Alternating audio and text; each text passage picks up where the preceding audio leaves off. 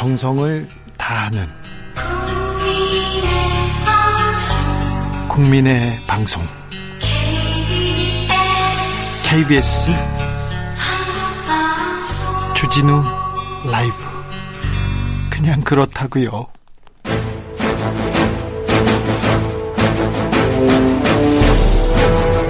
때는 2021년 여야의 오선 의원 둘이 훗날 태평성 성대를 위해 큰 뜻을 도모하였느니라.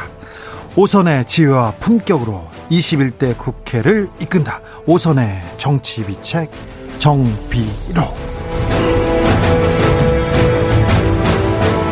소년급제하지만 줄서기 정치는 거부해왔다. 국회, 대한민국 국회를 이끄는 쌍두마차입니다. 수도권 내리오선 안민석 더불어민주당 의원님, 안녕하세요. 네, 반갑습니다.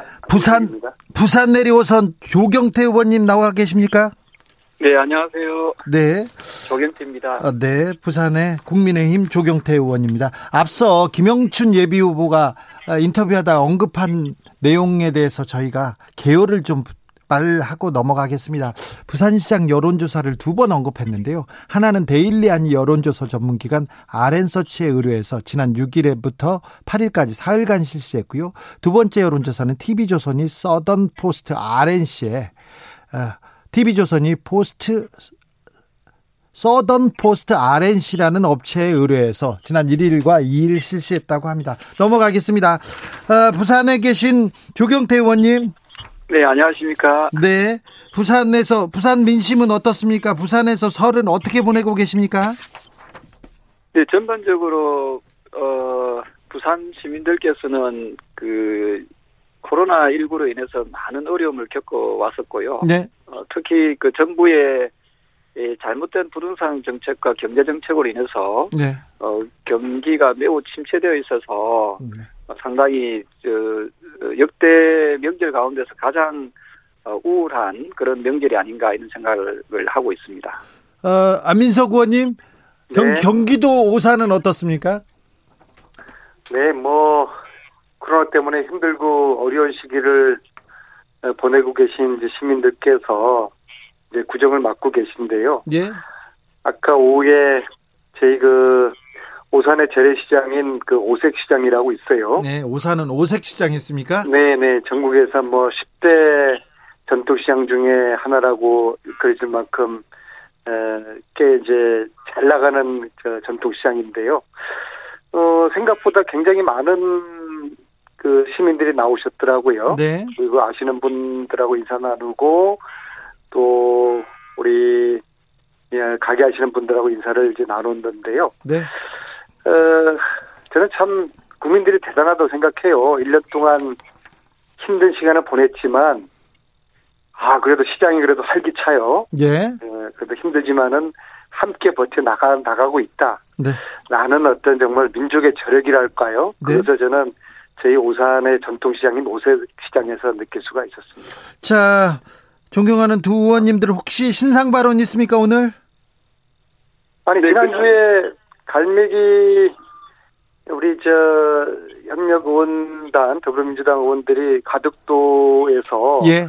가덕도 특별법 통과시키는 결의대회를 했는데 저는 혹시라도 조경태 의원님이 오시지 않을까 예. 내심으로 기다렸는데 안 오시더라고요. 저는 그래도 조경태 의원님이 평소 눈치도 안 보고 소신 있는 정치를 하시는 분인데 그때 딱 나타나서. 국민의힘 대표 주자로 딱 나타나서 우리도 가덕도 특별법 힘모아서 함께 통과시키겠다라고 했으면. 아니, 그런데 의원님 얼마나 좋았을까. 코로나 때문에 비대면으로 하자고 조경태 의원님이 말씀했잖아요. 저희들도 많이 모이지는 않고요. 의원님들 우리 부산 출신의 수도권 의원님들이 7분 계시거든요. 네. 그래서 이제 그분들만 오셔서 행사를 했고요. 그런데 또 한 8분이 그냥 또 자발적으로 또 오셨더라고요. 네. 그래서 그분들은 옆으로 비켜 배치하고 저희를 최대한 탈나지 않도록 비대면 그런 행사를 개최했습니다. 조경태 의원님. 네, 정치인들이 좀 이 국민들한테는 5인 이상 모이지 말라고 하고 예. 정치인들이 그 만나서 그 사람들 그 어찌 보면은 새몰이하는 느낌을 주는 것은 지금 이 시점에는 뭐 좀 재고해봐야 된다는 생각이고요. 네. 어쨌든 그 가덕도 신공항에 대해서 우리 여당에서도 그렇게 신경을 많이 써주셔서 감사하다는 말씀을 드리고요. 네. 그 부분에 대해서는 항상 뜻을 함께 하고 있다 이 말씀을 드리겠습니다. 다만 정치인들이 지금은 국민들한테 좀 더 낮은 자세로 국민들한테 좀 더 모범적인 그런 어떤 모습을 좀 보여주는 것이 좀 맞지 않는가 이런 네. 생각을 하고 있습니다. 자, 두 의원님들한테 묻겠습니다. 자, 설날이나 추석 특별히 잘 활용하실 것 같은데요. 명절 어떻게 보내십니까? 먼저 조경태 의원님. 예, 평상시에는 저희들 그 재래시장이나 또는 뭐 가까운 지인들 또 어르신들 찾아뵙고 인사하고 뭐 이런 것이 뭐 그동안 계속 해왔습니다만은 이번 설은 아무래도 좀 거리두기를 또 우리들이 또 모범적으로도 보여야 되는 그런 입장이고요. 그래서 지금은 코로나 시국이기 때문에 전화나 그 온라인이나 SNS 등으로 해가지고 명절뿐만 아니라 그 평상시에도 꾸준히 자주 연락을 주고받고 있습니다. 조경태 의원님 설날 때 네네 설날 때 몇 명이나 찾아뵙고요. 몇 명하고 통화합니까 보통? 그 수치는 제가 뭐 정확하게 말씀을 드리기 좀 어렵습니다만은 대략 예 최대한 뭐 많이 찾아뵙고요. 그런데 네. 이번 설날은 정말 네. 우리가 그 찾아뵙는다는 것은 좀 양해의 말씀을 좀 그렇죠. 드리고 있는 중에 있습니다. 지난 설날 연휴에 한 100분 만나셨어요? 뭐 그 이상 만나지 않겠습니까? 몇 백, 예, 예. 한 300명 만납니까? 많이 만났죠. 예. 지난 설날에는요. 네, 예, 많이들 뵙고 또 인사하고 하고 있습니다. 올해는 네, 네. 코로나 때문에 그냥 네. 전화로 하고 그렇게 마음만 네. 전한다고요. 안민석 네. 의원님은요? 예, 그 제가 생각할 때는 이 지역구 관리에는 왕도가 없고요. 뭐 설날이라고 특별히 더 많이 만나고 하는 것보다 평소에 주민들하고 만나고 소통하는 그런 자세가 중요하다고 보고요. 예. 이 진심과 성심으로 뽑아주신 이 주민들의 그거는 항상 최문순 강원도 지사님처럼 비굴할 정도로 주민들을 아주 그 의원님 최문순 네. 지사가 얼마나 또 당당한데 비굴할 정도로라뇨. 아닙니다. 정말 저는 최문순 지사 보면서 네. 저런 자세를 배워야 된다. 겸손한 자세. 네, 정말 이제 90도로 주민들한테 네. 대하고요. 네. 아유 뭐 고맙습니다. 네네 하는 그 자세는 좀 우리 정치인들의 귀감이 됩니다. 그렇죠. 정말 비굴한 최문순 지사를 저는 비굴하다니 또 술 먹고 막 그 쓰러지고 그러면 안 됩니다. 그래도. 네. 그리고 저는 특히 이제, 네. 이제 틈나는 대로 이제 택시 운전을 그렇죠. 15년 동안 해왔고요. 예. 그런데, 이번에는 이제 기사분들이 좀 위험하다고 하지 말라고 이제 그러셔서, 예. 이번에는 지금 못하고 있는데요. 네. 하여튼, 이제 다음 설날에는 택시 운전할 수 있도록 코로나가 끝나길 바라겠습니다. 예. 이 정치 현안 하나도 물어보고 가겠는데 이명박 정부 때 국가정보원이 광범위한 불법 사찰을 벌였다. 이 의혹에 대해서는 어떻게 보시는지요? 조경태 의원님? 네, 최근에 이제 선거가 이제 막상 이제 목전에 두니까 예. 12년이나 지난 그 일을 이제 덜쳐낸다는 그런 인식들을 많이 하고 있어요. 사실은 그 21대 국회가 이제 9개월이나 지난 시점이지 않습니까? 예. 저는 과거 정부에 대해서 의혹을 좀 부풀려 가지고 그 여당의 지지층을 결집시키려고 하는 그런 의도가 있지 않는가? 예. 이런 생각입니다. 사실은 코로나19로 참으로 어려운 이 시기에 보여주는 그 여당의 행태치고는 참으로 좀 볼품이 없는 거 아닌가 이런 네. 생각을 하죠. 0761님께서 존경하는 안민석 의원님 구정이 아니고 설날입니다 얘기하는데 안민석 의원님은 이 국정원의 불법 사찰 어떻게 보십니까? 지금 조경태 의원님 지금 말씀하시는 거는 좀 유감인데요.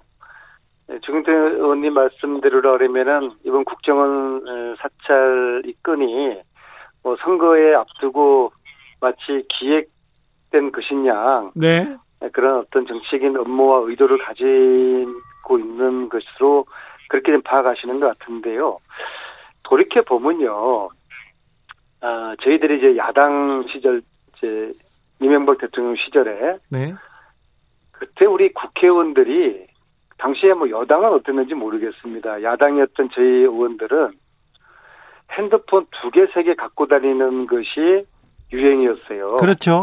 왜냐 그러면은 도청에 대한 두려움과 우려, 불안감을 가졌기 때문입니다. 안민석 의원님 저 밤에 만날 때 그 실내에서 못 만나고 바깥에 파라솔 밑에서 만나고 거기서 그거는 그거는 얘기했죠. 박근혜 정부였고요. 아무튼 MB 정부 때는 의원들이 모이면은 야 이거 핸드폰 도청 당한다고 하더라 조심해야 된다라고 하면서 주머니에서 다른 핸드폰 꺼내가지고 쓰고 그런 적이 있었고요. 또 의원들 모이면은 야 정말 이게 도청을 할까 핸드폰인데 그래서 도청 된다 안 된다 막 내기를 하고 막 그런 일들이 있었어요. 그런데 그러한 소문, 그런 의심이 이번에 이게 사실로 드러났지 않았습니까? 국회의원 전원을 사찰했다는 것은 정말로 충격적인 일이에요. 독재 정권에서나 가능한 일인데 그런데 국회의원을 사찰했는데 민간인 사찰도 안 했겠습니까? 그래서 저는 이 문제는 이 국정원의 이 반민주주의 사찰 이거 듣고 갈 수 없다고 보고요. 네. 이것은 만약에 정치적인 유물리를 떠나서 뭐 진상규명하지 말자, 뭐 선거 때라 가지고 일부러 이런 거 아니냐라는 야당의 태도라고 그러면은 참 진실을 듣고 갈 수 있겠습니까? 그건 아닌 것 같고요. 어제의 죄를 용서하는 것은 내일의 더 큰 범죄에 대한 용기를 주는 것이다. 그 까미라는 소설가가 했던 이야기 제가 항상 이럴 때마다 사용하는 것인데요. 박지원 국정원장님께도 이건 국정원의 신뢰 회복의 문제이기 때문에 진상규명 의지를 가지고 협조를 하셔야 된다고 보고요. 네. 저는 뭐 박지원 원장님께서 그러실 거라고 봅니다. 그래서 조경태 의원님, 조경태 의원님 전화기를 도청하지 않을까 이런 걱정하지는 않으셨는지요? 저는 저 역시도 그 당시에 국회의원이었고요. 네. 도청을 하면 하라 하는 거지요. 두 분은 도청 대사 아니 그 민간 그럴 게 뭐가 있습니까? 아 그래요? 네. 그래서 도청하는 사람들이 잘못했으면은 죄값을 받으면 되는 거고요. 다만 지금 이 시점에 이 부분을 거론하는 것은 상당히 국민들로 하여금 상실감을 심어줄 것이라는 거죠. 지금 국민들은 그 정치인들 사찰하고 안 하고 이 문제보다는 먹고 사는 문제에 대해서 훨씬 더 어려움을 많이 겪고 또 관심을 많이 가지고 있습니다. 그래서 여당이 좀 여당답게 좀 국민들이 지금 코로나로 인해서 얼마나 많은 좀 어려움과 위기에 처해 있습니까? 이 부분에 대해서 좀 더 집중해서 민생을 좀 챙기고 경제가 좀 더 활성화될 수 있도록 그리고 또 코로나가 하루라도 빨리 극복할 수 있도록 해야 됩니다. 지금 아시다시피 72개 나라가 지금 백신을 접종하고 있거든요. 그럼 우리나라가 지금 굉장히 그 후발주자의 어떤 입장인데 네. 백신을 어떻게 빨리 해서 이 코로나를 종식시킬 수 있을 건가? 이 부분에 대해서 저는 여당이 조금 더 힘을 모았으면 좋겠다. 조금 더 미래지향적이고 생산적인 일에 조금 더 집중하면은 국민들이 여당에 대해서 박수를 더 치지 않겠나 그런 생각을 하고 있습니다. 아무튼 조경태 안민석 의원의 사찰 파일이 국정원에 있습니다. 잠깐만요. 예. 이 민생 챙기기는 저희 여당이 열심히 하고 있는데 오히려 자꾸 야당이 이제 발목을 잡지 않았으면 좋겠고요. 그다음에 이제 백신은 대통령이 직접 팔을 걷어붙이고 챙기고 계세요. 백신의 네. 도입과 수송, 보관, 접종 대통령께서 직접 챙기고 계시니까 이제 야당도 발목 잡지 말고 함께 협조를 해주시면 이건 잘 되고요. 단지 이런 국정원 사찰 문건을 무조건 선거용이라고 주장하는 것은 이건 너무나 지나친 억측이고요. 국민을 무시한 무책임한 주장이죠. 지금이 어느 시대인데 선거용으로 국정원을 이용을 할 수 있다는 생각, 그건 저는 동의할 수가 없고요. 특히 지금 조경태 의원님 말씀하시는 게 이거 그냥 듣고 가자라고 하시는 취지는 아마 조경태 의원님이 18대 때 아마 국정원 사찰하고 있다는 걸 아마 알고 계셨지 않았나, 그런 또 저는 의구심이 드네요. 조경태 의원님? 제 이야기는 듣고 가자는 의미가 절대 아닙니다. 그 이 진상규명을 우리가 하지 말자는 것이 아니라, 이 내용이 그 21대 국회가 시작된 지 9개월이나 지났어야, 그리고 다다음 달에 보궐선거가 선거했죠. 보궐선거 있지 않습니까? 그 선거를 목정해 두고 이게 갑자기, 그럼 그 전에 9개월 전에는 뭐 했냐 이 말입니다. 네. 그래서 저는 개인적으로 지금 문재인 정부가 들어선 지가 지금 4년이 좀 지나고 있지 않습니까? 예. 그래서 이 부분에 대해서 지금 선거가 지나고 나서 얼마든지 우리가 그 국회에서 나서서 할 수 있는 내용들일 수 있다는 거지요. 그래서 진상규명을 하지 말자는 뜻이 아니라, 이것을 너무 좀 정치 쟁점화해서 또 이 여당의 지지층을 결집시키려고 하는 그런 좀 의도가 있지 않느냐 하는 부분에 대해서 이제 제가 문제 제기를 하는 겁니다. 짧게 하나만 더 여쭤보겠습니다. 여야 의원 모두 자신의 신상 정보가 담긴 내용입니다. 이 파일을 공개하기를 원할까요? 아니면 원하지 않은 사람들이 더 많을까요? 조경태 의원님? 사실은 도청에 대해서는 과거에 워터게이트 사건도 있었지 않습니까? 그래서 닉슨 대통령이 그 당시에 그 문제를 가지고 대통령직을 사임했습니다. 그래서 도청 문제에 대해서는 여야가 이거는 결코 일어나서는 안 되는 행위다라고는 우리가 그 부분에 대해서는 공감은 하고 있습니다. 네. 그래서 앞으로 이런 일들이 두 분 다시는 발생하지 않도록 국회에서도 이제 문제 제기를 위한 여러 가지 이 방안들을 제시해야 된다고 보고 있고요.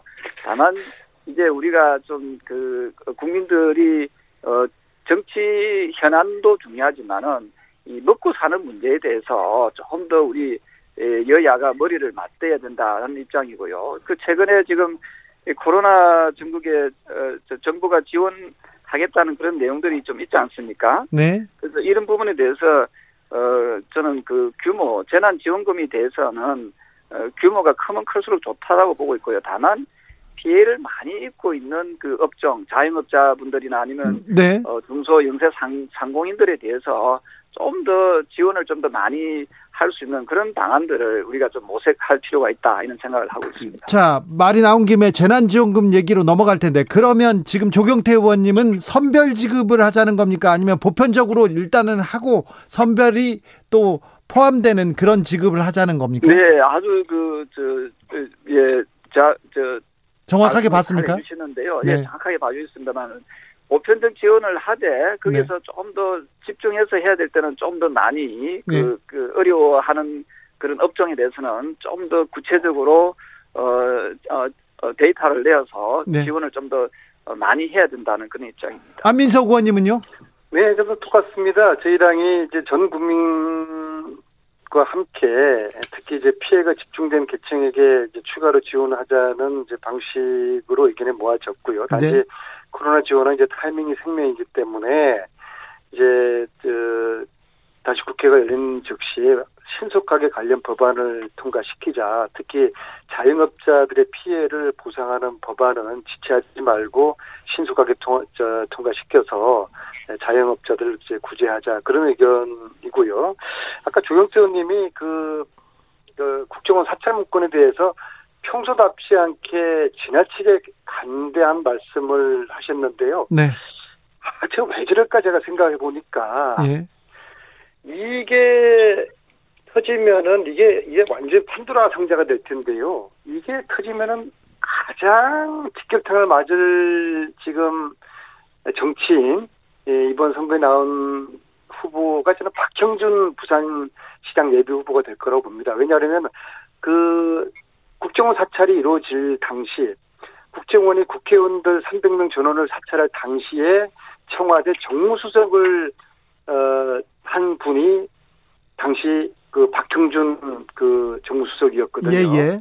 이 일을 모를 리가 없겠죠. 특히 이제 MB의 사회특보도 했으니까. 그러니까 네. 당연히 일이 불거지면 불거질수록 판도라 상자가 열릴수록 박형준 예비 후보가 책임을 져야 되고 해명을 해야 되겠죠. 아마 저는 당장이라도 이 부분에 대해서 알았다 몰랐다 거기에 대한 말씀을 해 주셔야 되는 것이고, 만약에 알고서도 이것을 지금 10년 동안 박형준 예비 후보께서 진실을 묻고셨다 그러면 지금 이것은 거의 예비 후보를 사퇴해야 될 정도의 그러한 충격이 있을 것이다. 그러니까 조경태 의원님께서 이걸 짚고 가자는 거죠. 또 박형준 예비 후보뿐만 아니라 네. 이 당시의 여당이었던 지금의 국민의힘, 지금의 야당이지만은 국민의힘이 큰 아마 타격을 받을 것 같아요. 그러니까 아마 조마조마하시겠죠. 조경태 의원님 또 할 말이 있죠? 네, 저기 좀 비약이 좀 많이 심하신 것 같고요. 안민석 의원님이 그 제 개인적으로 그 박형준 그 후보에 대해서 뭐 이렇다 저렇다 저는 그런 뭐 입장을 드릴 부분은 뭐 없습니다만은 네. 다만 앞서 말씀드렸던 대로 지금 안민석 의원께서 말씀하신 대로 한다면 여당이 저는 이번 보궐선거를 노린 바로 그런 부분이 아닌가 하는 그런 그 의혹이 상당히 좀 맞아 들어간다는 그런 느낌이 들거든요. 아, 네. 그래서 우리 당의 그 유력 후보가 그 뭐 개입됐다라고 하는데 그 진실은 그 밝히지게 되어 있습니다. 그래서 지금 또 여당이 또 좀 정권을 잡고 있지 않습니까? 저는 이 부분에 대해서 우리가 12년 지난 이 부분을 우리가 지금 쟁점화시키는 것이 과연 우리 국민들께 무슨 도움이 되겠느냐 그런 입장에서 말씀드린 거고요. 다만 보궐선거가 끝나고 난 이후에 우리 국회에서 이 그 정보위원회를 열어서 이 부분에 대해서 철저하게 진상규명하자는 데 대해서는 저는 그 부분에 대해서는 저는 찬성할 수 있습니다. 다만 보궐선거를 앞두고 이것을 정치적으로 이용한다는 그런 의혹을 그 받지 않도록 그 여당에서도 이번 이 문제에 대해서는 정말 이걸 정략적으로 활용하지 않기를 저는 진심으로 바랍니다. 안민석 의원님한테 짧게 마이크 드립니다. 제가 조경태 의원님께 한 가지만 좀 요청을 드리겠는데요. 국민의 알 권리 차원에서도 박형준 예비후보께서 MB 국정원의 불법 사찰에 대해서 당시에 알았는지 몰랐는지 그거 한번 확인하셔서 다음 방송에서 말씀해 주시고, 저는 지금 당장이라도 조경태 의원님께서 박형준 예비후보에게 이거 알았는지 몰랐는지 여기에 대해서 해명을 좀 국민들에게 해라 라고 저는 이야기를 하는 것이, 이거는 여야의 문제가 아니지 않습니까? 민주주의 가치가 훼손된 상황이기 때문에 자. 조경태 의원님께서 그렇게 한번 박형준 예비 후보에게 제안을 한번 해보시죠. 그런 부분에 대해서는 제가 한번 이런 얘기가 나오는데 어떻게 생각하냐라고 제가 확인을 좀 해볼 용의는 있고요. 네. 예, 어쨌든 지금. 잘 알아들었어요, 제가 두 분. 예, 오늘 방송은 아마. 네. 설날 앞두고. 그렇죠. 방송이기 때문에. 마지막으로 국민들에게 희망적인 네. 그런 메시지가 좀 담겼으면 좋겠다. 그런 취지로 제가 말씀드린 겁니다. 마지막으로 국민들께 설 인사 한 말씀씩 부탁드리겠습니다. 조경태 의원님. 네. 국민 여러분 참으로 어려운 시기에 지금 설을 맞이하고 계십니다. 국민 여러분께 감사와 존경의 말씀을 드립니다. 저 역시 이 조금이나마 어려움을 들어드릴 수 있도록 2021년을 또 열심히 의정활동을 잘하도록 노력하겠습니다. 국민 여러분 새해 복 많이 받으십시오. 네. 정치인 인사 같았습니다. 완전 진짜로 오선 의원의 지금 품격이 보입니다. 자, 안민석 의원님. 네.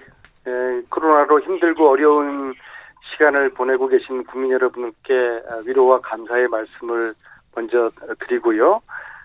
지금 코로나 극복을 위해서 신속한 백신 접종 그리고 4차 재난지원금 지급에 최선을 다하도록 하겠습니다. 다행히 백신이 순조롭게 진행 중이기 때문에 특히 26일부터 월요일부터 순차적으로 접종 시작하기 때문에 너무 불안해하시거나 염려하지 마시고요. 아무튼 모쪼록 단촐하게 가족들과 코로나 설날을 잘 보내시길 바라겠습니다. 새해 복 많이 받으십시오. 자, 정비록 마무리하겠습니다. 더불어민주당 안민석 의원님 그리고 국민의힘 조경태 의원님 감사합니다. 새해 복 많이 받으세요. 네, 새해 복 많이 받으세요. 정치 피로, 사건 사고로 인한 피로, 고달픈 일상에서 오는 피로. 오늘 시사하셨습니까? 경험해보세요. 들은 날과 안 들은 날의 차이. 여러분의 피로를 날려줄 저녁 한 끼 시사.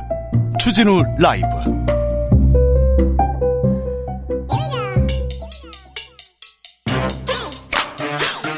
뉴스를 향한 진지한 고민, 기자들의 수다.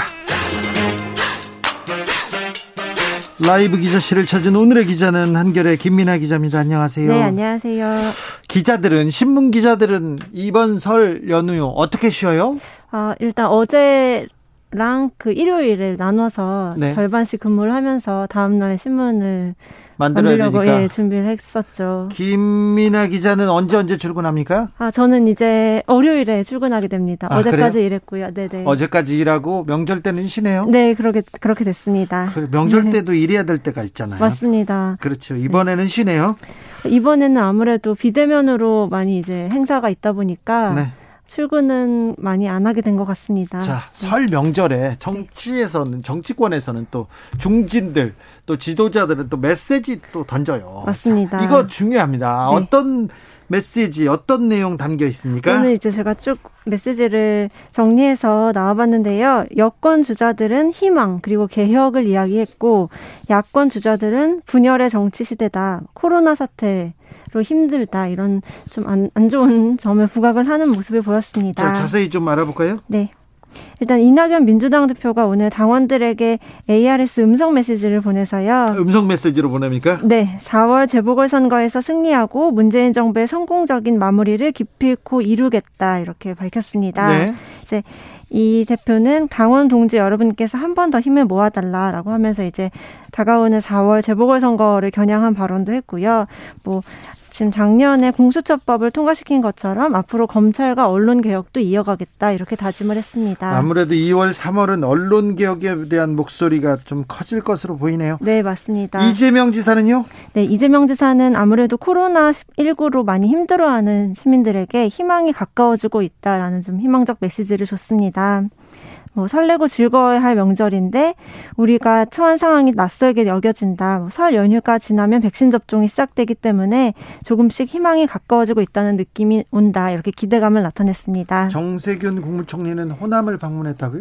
네네, 그렇게 들었습니다. 네. 또 민주당 지도층이 이번 주 설 연휴 직전에 많이 갔었죠. 이낙연 대표도 그렇고요. 네, 맞습니다. 자꾸 호남에 갑니다. 네, 민주당의 정통성은 나한테 있다, 이런 걸 조금 호소하고 싶은가 봅니다. 네, 자, 그렇죠. 야당 인사들은요? 네, 야당 인사들도 뭐 영상 메시지로 당원과 시민들에게 인사를 했는데요. 많이 달라졌어요. 너무 달라졌죠. 저 이제 기자 생활할 때는요, 그 대권 주자들 아니면 대표들 집에 몰려갑니다. 네네. 그럼 한복 입고 뭐 담배식이라고 떡도 쓸고요. 그리고 네. 다 모여서 이렇게 계보 있지 않습니까? 계보 의원들이 다 모여 있습니다. 그리고 친한 기자들도 다 가세요. 세배도 하고 떡도 드시고 떡국도 이렇겠네요. 같이 먹고 고스톱도 치는 사람도 네. 있고 뭐 그랬었는데 네. 지금은 영상 편지 그리고 음성 메시지 보내네요. 네, 맞습니다. 좀 많이 모일 수가 없으니까 이번 설 특히 그렇게 된 것 같은데요. 네. 김종인 위원장은 새해에는 국가를 정상화하는데 최선을 다하겠다. 네. 그래서 이제 정권 심판론이죠. 슬쩍 꺼내는 모습을 보였습니다. 그리고 안철수 대표는 뭐 여당이 분열의 정치, 포퓰리즘을 빠져 있다, 이렇게 비판하는 메시지를 낸 게 좀 눈길을 끌었는데요. 예. 뭐 국민을 갈라치기 하는 분열의 정치, 위기를 선거에 이용하는 포퓰리즘, 뭐 주먹구구식 무능 행정, 민주적 제도와 관행을 파괴하는 독선적인 국정 운영이 계속되고 있다. 계속 비판 일색이네요. 굉장히 나를 세우는 네. 새해 메시지를 남긴 게 인상적이었네요. 안철수 네. 대표는 또 의료봉사도 나섰다면서요? 네, 안철수 대표가 아무래도 서울시장 선거에 그러니까 나서다 보니까 바쁘게 이번 연휴도 보내고 있고, 오늘 서울역 광장 임시선별검사소에서 의료 지원에 나섰습니다. 의사협회에서 매일같이 의료 자원봉사를 요청하는 메시지를 받았었다, 지금까지. 네. 그러면서 뭐 명절 연휴에도 쉬지 못하는 의료인들과 관계자들에게 감사하는 마음으로 도우러 나왔다, 이렇게 밝혔습니다. 의협과 손잡고 오늘 나갔습니까? 의협을 만난 거는 제가 알기로는 어제였던 것 같고. 아, 만났어요? 네네네. 연장선이네. 네, 연장선에서 오늘 이렇게 또 나가게 된 것으로 보입니다. 의협 회장도 뭐 정치권에 투신하겠다는 얘기도 했고요. 굉장히 정치적인 그쵸, 단체이긴 합니다. 네, 아무튼 여기하고 손잡고 안 대표는 의료봉사활동에 나섰네요. 네. 근데 아직까지 선관위에 예비 후보 등록을 안 한 사람이 있다고요? 네, 제가 야당 출입하고 있잖아요. 네? 지금 야당의 서울시장 선거에 네 분이서 국민의힘 경선을 치르고 있는데 나경원, 오세훈, 조은희, 오신환 이렇게죠. 이들 중에 두 분이 아직 예비 후보 등록을 안 했다고 합니다. 누구요? 조은희 후보와 오신환 후보인데요. 왜요? 일단 두 분이 등록을 안 한 이유는 제각각인데요. 조은희 후보 같은 경우에는 현직 서초구청장입니다. 모두 네. 아시겠죠? 그렇다 보니까 예비 후보에 등록을 하면 구청장 자리에서 바로 내려놔야 합니다. 네. 이제 지금 서울의 25개 구 중에서 구청장을 국민의힘 소속으로 유일한 네 가지고 계신 분 유일하죠. 그렇기 때문에 내려놓으면은 국민의힘 소속 구청장이 아무도 없는 상황이 돼버리는 것이고 네. 이 때문에 좀 사퇴하기 어렵다. 진짜로 내가 최종 후보로 선출이 되면 곧바로 등록하겠다 이렇게 밝혔습니다. 오신환 후보는요? 오신환 후보는 지금 이 코로나 상황 때문에 아직 등록할 필요를 못 느낀다라는 답을 했는데요. 사실 비대면 선거로 이번 치러지다 보니까 예비 후보로 등록을 하게 되면은 뭐 기호 그리고 이름이 적힌 선거 운동복이나 그렇죠.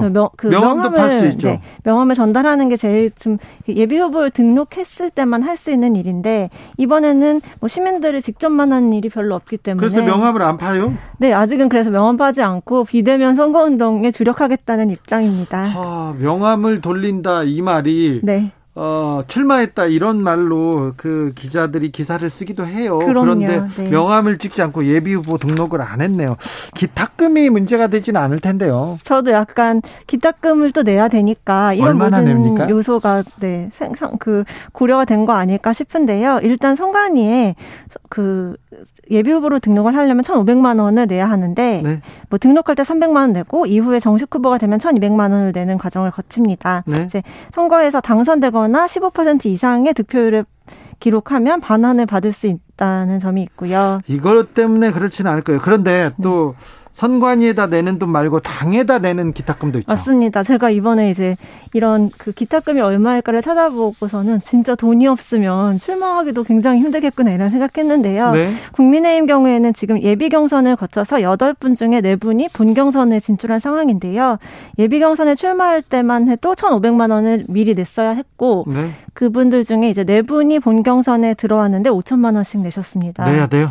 네, 민주당은요? 내신 거죠. 민주당은 서울은 3천만 원, 부산은 1천만 원 이렇게 기탁금이 책정이 돼 있다고 하는데요. 네. 이렇다 보니까 후보들이 자기 돈을 꽤 많이 이제 투자를 해서 네. 선거에 출마를 했으니까 본인의 이름을 알리는 시간으로 굉장히 열심히 삶을 수밖에 없는 거겠죠. 이현주 후보가 돈이 많이 든다고 와서 울먹이면서 기자회견을 했지 않습니까? 네. 돈이 많이 드네요. 네. 코로나가 장기화되면서 코로나 시대의 선거 좀 약간 좀 달라진 양상입니다. 네, 저는 이번에 명절 앞서서 지도부들이 서울역에 인사하러 안 나간 게 굉장히 놀라웠습니다. 그때 사진 찍는데 그게 다 뉴스에 나와야 되는데 이번에는 안 나갔다면서요. 네, 일단 귀성하시는 분들이 많이 없다 보니까 그분들한테 인사를 드리러 가는 장면을 저희가 볼 수가 없다는 게 굉장히 다른 점이었어요. 낯서네요. 네네, 낯설었습니다. 또 지금 그 선거가 55일 남았는데요. 한창 이제 구석구석 다니시면서 시민들을 만나야 될 시간인데 이제는 유튜브나 뭐 어쨌든 화상으로 많이 만나는 시간을 갖고 있는 게 달라졌습니다. 추석 설 때 국회의원들 네. 있지 않습니까? 네. 수백 명, 수천 명 만나는 사람도 있어요. 아, 그렇죠. 수천 명을 만나요. 만나야 돼요. 물리는 일. 네, 맞습니다. 그런데 이번에는 그런 일도 없습니다. 이번에는 주로 이제 개인 유튜브 채널을 통해서 많이 자신이 어떤 정책을 내놓을 것이다 홍보를 하고 있는 것 같고 그래도 시장도 가고 또 뭐 서민을도 가고 그럴 거요.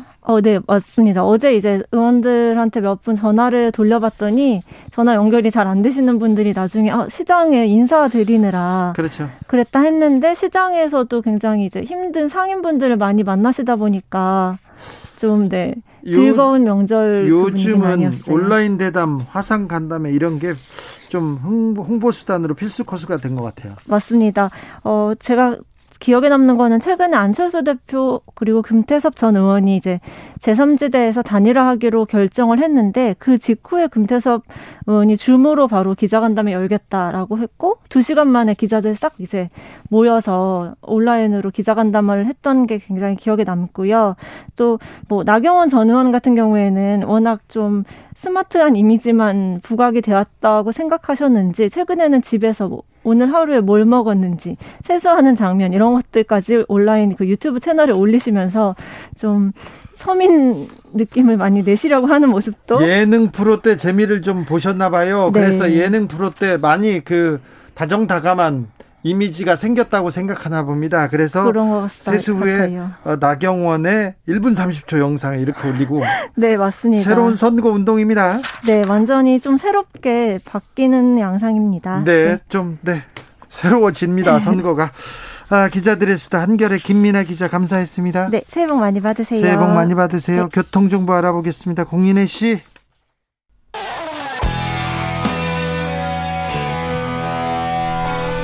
스치기만 해도 똑똑해진다. 드라이브 스루 시사 주진우 라이브.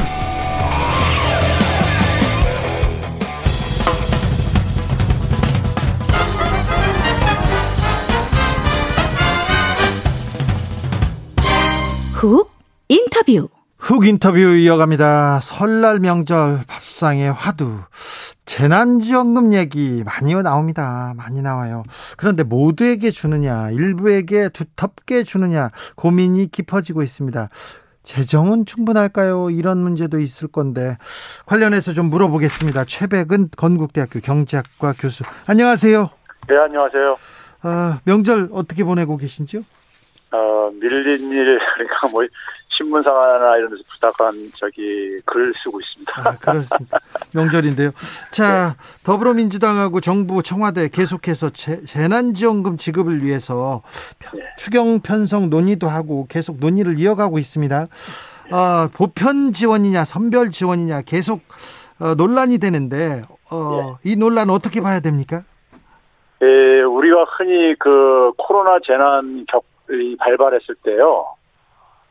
아마도 기억합니다. 시중에 유행어 중에 하나가 뭐냐면은, BCAC 이런 말이 나왔었어요. 그렇죠.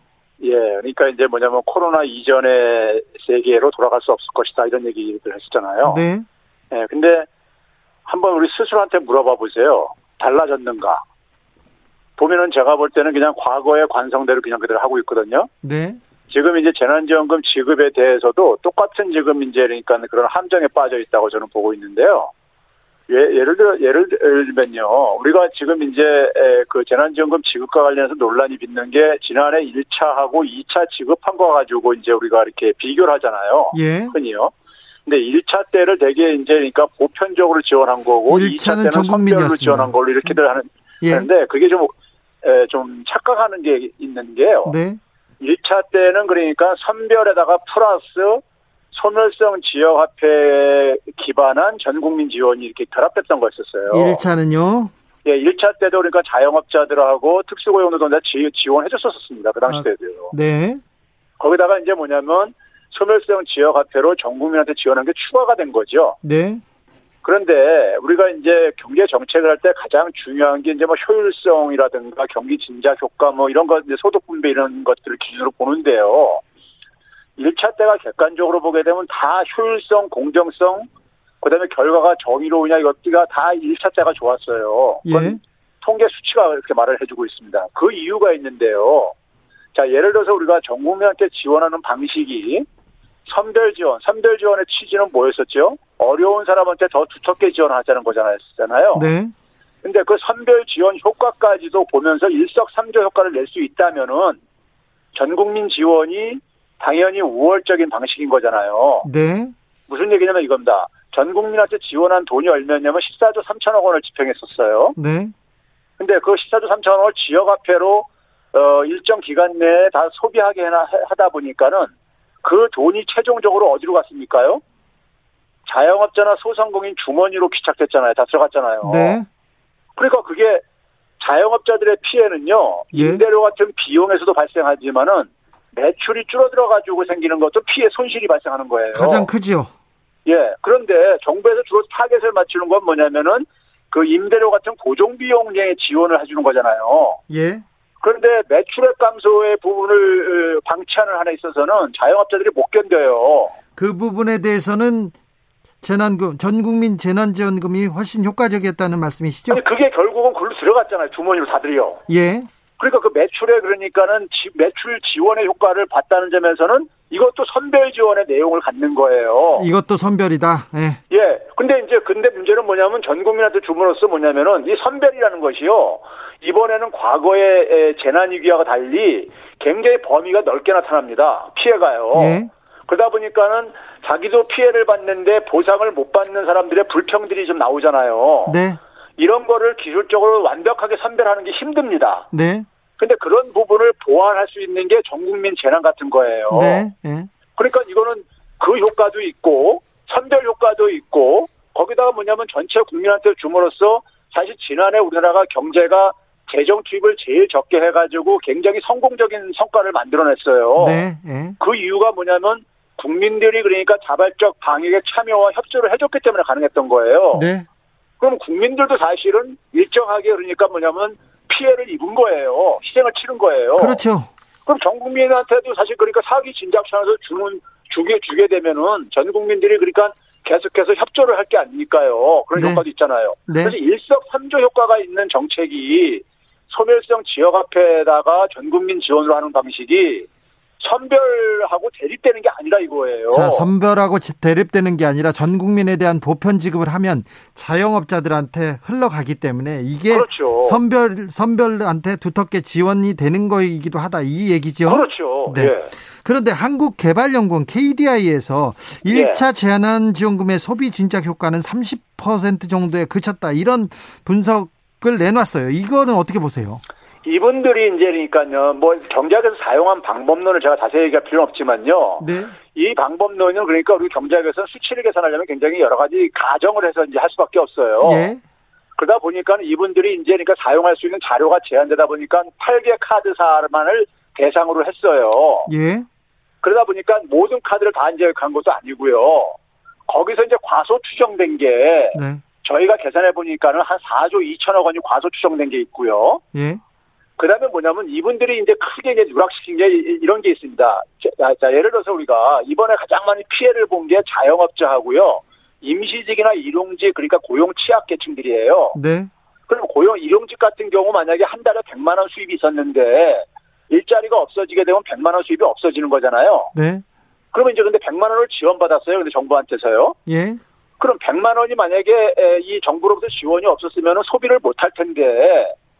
100만 원 지원받음으로써 그러니까 소비를 하는데 그게 작년에 그러니까 재작년에 그러니까 소득이 있을 때 소비하고 별 차이가 없는 거예요. 예.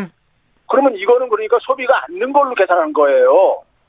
네. 근데 100만 원 소비가 만약에 지원이 없었으면 100만 원에 대한 소비가 감소하는 거잖아요. 예. 감소할 걸 막아줬으니까 그것도 소비 증가로 봐야 되는 거잖아요. 그렇죠. 그거를 뺀 거예요. 그게 자. 한 7조 9천억 원인데 그걸 뺐습니다. 네. 그러다 자. 보니까 이제 그러니까 한 30%뿐이 안 나온다는데 저희가 계산해 본 거는요. 네. 투입 대비해서 한 113% 나왔고요. 오히려 100%를 넘어갔다. 넘게 넘어갔고 그다음에 이제 이분들이 주로 추정하는 게 문제가 뭐냐면요. 꼭 1차 거만 분석을 하는데 2차 선별 때 거는 분석을 안 해요. 네. 2차 선별 때 거 한번 소비 지출액 분석해 보라 그러세요. 자. 거의 안 증가했습니다. 전경련사나 한국경제연구원에서는 이런 예. 얘기를 합니다. 선별 지원이 경기 부양 효과가 더 크다 이렇게. 예. 근데 저는 그분들이 지금 뭐 이 보고서를 공개를 안 했기 때문에 공개를 안 했고 그다음에 이제 가는데 데이터를 제가 이제 그러니까 일단은 그 객관적인 데이터를 가지고 이분들이 사실은 짜맞추기식 연구를 많이 하시는 분들이라서 별로 신뢰가 없는데 일단 데이터로 보게 되면은요 우리나라 같은 경우는 4월 달부터 8월 달까지 소매 판매액이 증가를 했어요. 네. 1차 지원했을 때. 네네. 근데 미국 같은 경우는요, 3월달부터 5월달까지 소매 매출액이 크게 감소합니다. 네. 그러니까는 이분들이 얘기하는 게 미국 방식이 효과가 있다고 얘기를 하거든요. 그런데 우리 방식, 제1차 전 국민을 대상으로 한 재난지원금이 훨씬 효과가 있었다. 이렇게 보는 거죠. 그렇죠. 통계 수치가 그렇게 나와요. 자. 그럼 미국이 만약에 효과가 있었으면은. 네. 미국의 2분기의 경제성장률이 굉장히 좋아했어야 되는데 미국이 2분기의 경제성장률이요 아주 그냥 큰 폭으로 하락했었습니다. 그렇죠. 네. 그걸 어떻게 설명할 거예요? 자, 지금 당정청에서도 선별과 보편지급, 보편지급과 선별을 동시에 추진하는 것으로 의견이 좀 모아지고 있는 것 같은데, 예, 이렇게 모아지고 있죠? 예, 맞습니다. 방향이, 이 방향은 맞다고 보시나요? 맞습니다. 그런데 전제가 있습니다. 재정이 감당할 수 있는 범위냐. 홍남기 부총리에서 계속, 홍남기 부총리는 국간직이고 또, 예, 뭐 국가 채무를 걱정합니다. 걱정해야겠, 예, 하는 것도 맞잖아요. 또 자기 역할에. 예, 예, 예. 그런데요, 이 부분은 자, 어떻게 보세요? 자, 우리가 재정을 아껴 쓰자는 것에 대해서 반대한 사람은 한 사람도 없어요. 예. 자, 그런데 문제는 뭐냐면요, 민생 안정이 파괴되면요, 재정 안정은 불가능합니다. 네. 선진 국가들의 역사적인 경험을 보게 되면요, 가계 부채가 크게 증가하게 되면 경제 위기로 연결됐었어요. 네. 그러고 나서 뭐냐면 그걸 수습하는 과정 속에서 정부 채무가 크게 증가합니다. 예. 그러니까 그러니까 민생이 안정돼야지만 이 재정도 안정될 수 있는 거예요. 네. 그러니까 지금 만약에 민생이 굉장히 지금 취약해지고 있잖아요. 예. 이걸 방치하게 되면 나중에 그러니까 더 많은 그러니까는 돈을 투입을 해가지고 국가 재정은 더 나빠진다 이거예요. 네. 그래서 그러니까 IMF나 국제기구에서도 우리가 미리 그러니까 우리가 경제학자들이 컨센서스가 뭐냐면요, 위기가 발생하기 전에 사전적으로 비용을 지출하는 것이 위기가 발생하고 난 후에 사후적으로 지출하는 비용보다 몇 배, 몇십 배 더 적게 든다 이런 얘기를 해요. 이게 경제적이다. 그렇죠. 실제로 보게 되면요, 우리가 1차 때 그러니까 우리가 그래서 14조 3천억 원을 투입을 했잖아요. 지원했잖아요. 네. 그걸로 인해서 GDP 증가 효과가 16조 이상이 나왔어요. 네. 그러면 국가 부채가 그러니까 국채 발행에서 10조 정도 더 증가했다 하더라도 GDP가 증가하면은요, 소득이 증가하는 거기 때문에 채무 비율이 떨어질 수가 있는 거예요, 오히려요. 네. 근데 그냥 방치하게 되면은 국가 채무만 증가한단 말이에요. 예. 소득은 안 증가하고요. 소득은 오히려 심지어 감소까지 하죠. 교수님, 예, 우리나라 지자체 중에 선별 지급을, 예, 강조하는 지자체가 있고 또 보편 지급을 강조하는 지자체가 있지 않습니까? 예. 지자체에 대한 그런 경제성 평가는 좀 나온 것도 있습니까? 자료들이? 자, 우리가 이제 그 지자체별로도 보게 되면요, 예를 들어서 그러니까 되게 이제 이 지역사랑 상품권이라고 해가지고 2018년까지 그러니까는 지자체별로 발행한 적이 있었어요. 예. 발행한 적이 있었는데 그 당시에도 보게 되면은 예를 들어서 우리가 지자체별로 연구한 것들이 좀 나와 있는데요, 인천 같은 경우 굉장히 큰 효과가 있는 걸로 나와요. 예. 예, 그 이음카드라고 발행을 했는데, 네, 반면에 그러니까는 발행 안 된 데들은 그러니까는 상대적으로 그러니까는 지역 경제가 어려운 걸로 좀 이렇게 더 나오고요. 그러니까 이게 이제 그러니까 우리가 최근에 보게 되면은 그 지역 화폐와 관련해 가지고 국채 연구원인 조세영 같은 데서요, 네, 조세재정연구원 같은 데서 그러니까는 뭐 일자리하고 연결시켰는데, 예, 제가 이거를 좀 들여다봤어요. 그 2019년이 가장 많이 그러니까 지역 화폐를 발행했던 기간인데 그 중에서도 경기도가 제일 많이 발행을 했었습니다. 네. 그러니까 한 3,900원 넘게 발행을 했는데, 이 사람들이 이걸 가지고 그러니까는 고용 효과가 없었다고 해가지고 이런 데다 연결시켰는데, 예, 이 3,900억 원을 경기도 1인당으로 나눠보니까 한 달에 그러니까는요, 이 업체에서 사용할 수 있는 업체에서 쓴 매출액이 67만 원이에요. 예. 67만 원, 한 달에 67만 원 매출 증가한다고 주 기자님이 만약에 사업한다면 한 사람도 고용합니까? 아니요, 어렵죠. 매출액이 이 지역화폐 발행액이 워낙 적었기 때문에 이거를 그러니까 고용효과까지 기대할 수가 없는 거예요. 그렇죠. 그런데 이거를 그러니까 고용효과가 없었기 때문에 매출 증가 효과가 없었다 이렇게 갖다가 연결을 시켜버려요. 그렇게 말하긴 또 정확하진 않죠. 그러니까요. 이게 그다음에 뭐냐면 이제 여행업이나 숙박업에다가 이제 그러니까 여행업에 효과가 없었다. 여행업 같은 경우 피해는요, 그 피해대로 이제 보상을 해주는 거지 이게 여행업에다 쓸 수 있는 게 아니었었어요. 알겠습니다. 교수님, 궁금한 게, 예, 많아서 제가 몇 가지만, 예, 물어볼게요. 최근에, 예, 이재명 경기도지사하고 임종석, 예, 전 대통령 실장하고, 예, 프란체스코 교황의 뜻이라면서 기본소득 가지고 얘기를 했었어요. 예, 예, 맞습니다. 살라리오 우니베 살레, 그러니까 뭐, 예, 기본소득이다 아니다 생활임금이다, 이건 뭐예요? 예. 이 개념은? 자, 교황께서 지난해 4월 달에 이제 그러니까 메시지를 내보내면서, 네, 그 속에서 이제 그러니까는 이제 보편적인 소위 말해서 이제 그러니까 임금을 이렇게 표현을 해요. 그렇죠. 보편적인 임금 이렇게 볼 수 있죠. 임금이라는 이런 용어를 썼는데 네. 이거를 이제 임종석 실장은 우리나라 이제 그러니까 공공기관에서 그러니까 최저임금보다 조금 더 이제 상향시킨 생활임금을 지급하는 거하고 비슷하다 이렇게 해석을 하는 거예요. 예. 그런데 지난해 12월 달에 교황이 책을 냈어요. 예. 책을 냈는데 거기서 뭐냐면 기본소득을 이렇게 명시적으로 언급을 해요. 네. 기본소득, 자기가 얘기한 건 기본소득이다. 그러니까 뭐냐면은 근로활동을 안 하는 사람들한테도 지원하는 거라고 이렇게 그걸 하고 있거든요. 네네. 그런 점에서는 이제 이재명 지사가 맞고요. 임종석 실장이 그러니까 제대로 파악을 안 하고 이제 그러니까 이것은 지적을 하신 거예요. 아, 네네. 다른 질문으로 넘어가겠습니다. 예. 국민들 입장에서는 보편적으로 지급을 해주는 게 좋은데 예. 국가가 너무 빚을 많이 지는 게 아닌가 이렇게 걱정하는 분들 많습니다. 예. 자, 이런 분들이 많습니다. 그래서 정책 담당자들이 어찌 해야 되는지 마지막으로 한 말씀 부탁드릴게요.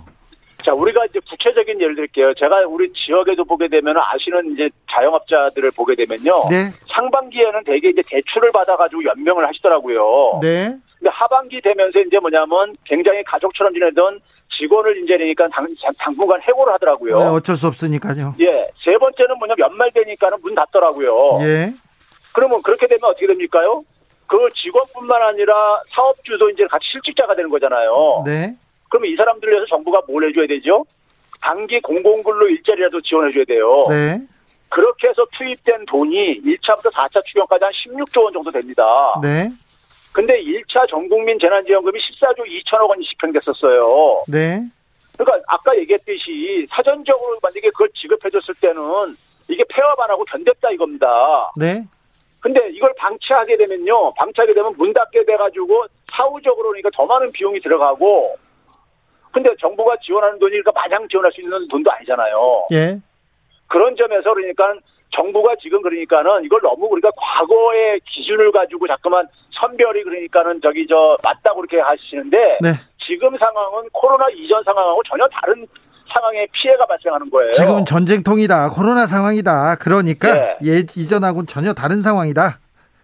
보다 효율적인 것이 뭔가를 생각할 때 아까 제가 예를 들었잖아요. 네. 전 국민이 그러니까 선별도 포함하고 있다. 네. 예. 코로나 시대는 새로운 기준이 필요하다. 맞습니다. 전 국민 지원이라고 하지만 이게 선별을 포함하고 있다. 이게 최배근 교수님이 오늘 가르쳐준 강의 그러니까 요지라고 보면 되죠. 상황이 다르면 방법도 달라져야 되는 거죠. 알겠습니다. 예. 네. 지금까지 최배근 건국대 경제학과 교수였습니다. 설 명절 잘 보내십시오, 교수님. 네, 감사합니다. 오늘도 수고하고 지친 자들이여 여기로 오라. 이곳은 주기자의 시사 맛집 주토피아 주진우 라이브. I messed up tonight. I lost the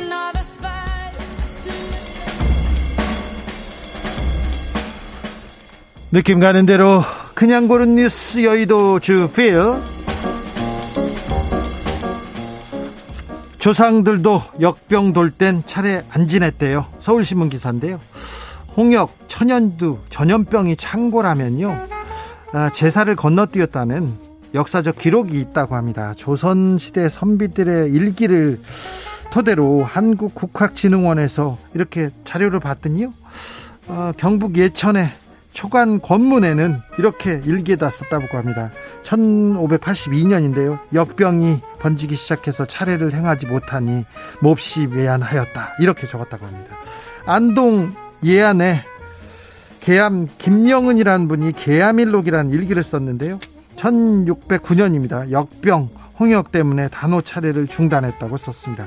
안동 하회마을에서 하와일록이라는 일기를 쓴 류 이목 씨는요 뭐라고 썼냐면요 마마 천연두가 극성을 부려 마을에서 의논해서 추석에 제사를 지내지 않기로 정했다. 자, 살아계실 때 잘하자고요. 돌아가시면 무슨 차례상에 맛난 음식 많이 올려서 몸을 못 드시잖아요. 그러니까 우리 살아계실 때 그리고 주변에 있는 사람들한테 잘하고 이번 명절 때는 차례 안 지내도 된다고 조상님들도 그랬어요. 조선시대 양반들도 조선시대 선비들도 다 그랬다고 합니다. 네, 그러니까 네, 그렇게 지내시면 돼요. 너무 부모님 못 봐서, 차례 못 지내서, 제사 못 지내서 그렇게 죄책감 들지 않아도 되는 것 같습니다. 자, 여기서 주진우 라이브 마무리하겠습니다. 내일 신축년 새해 첫날 찾아뵙겠습니다.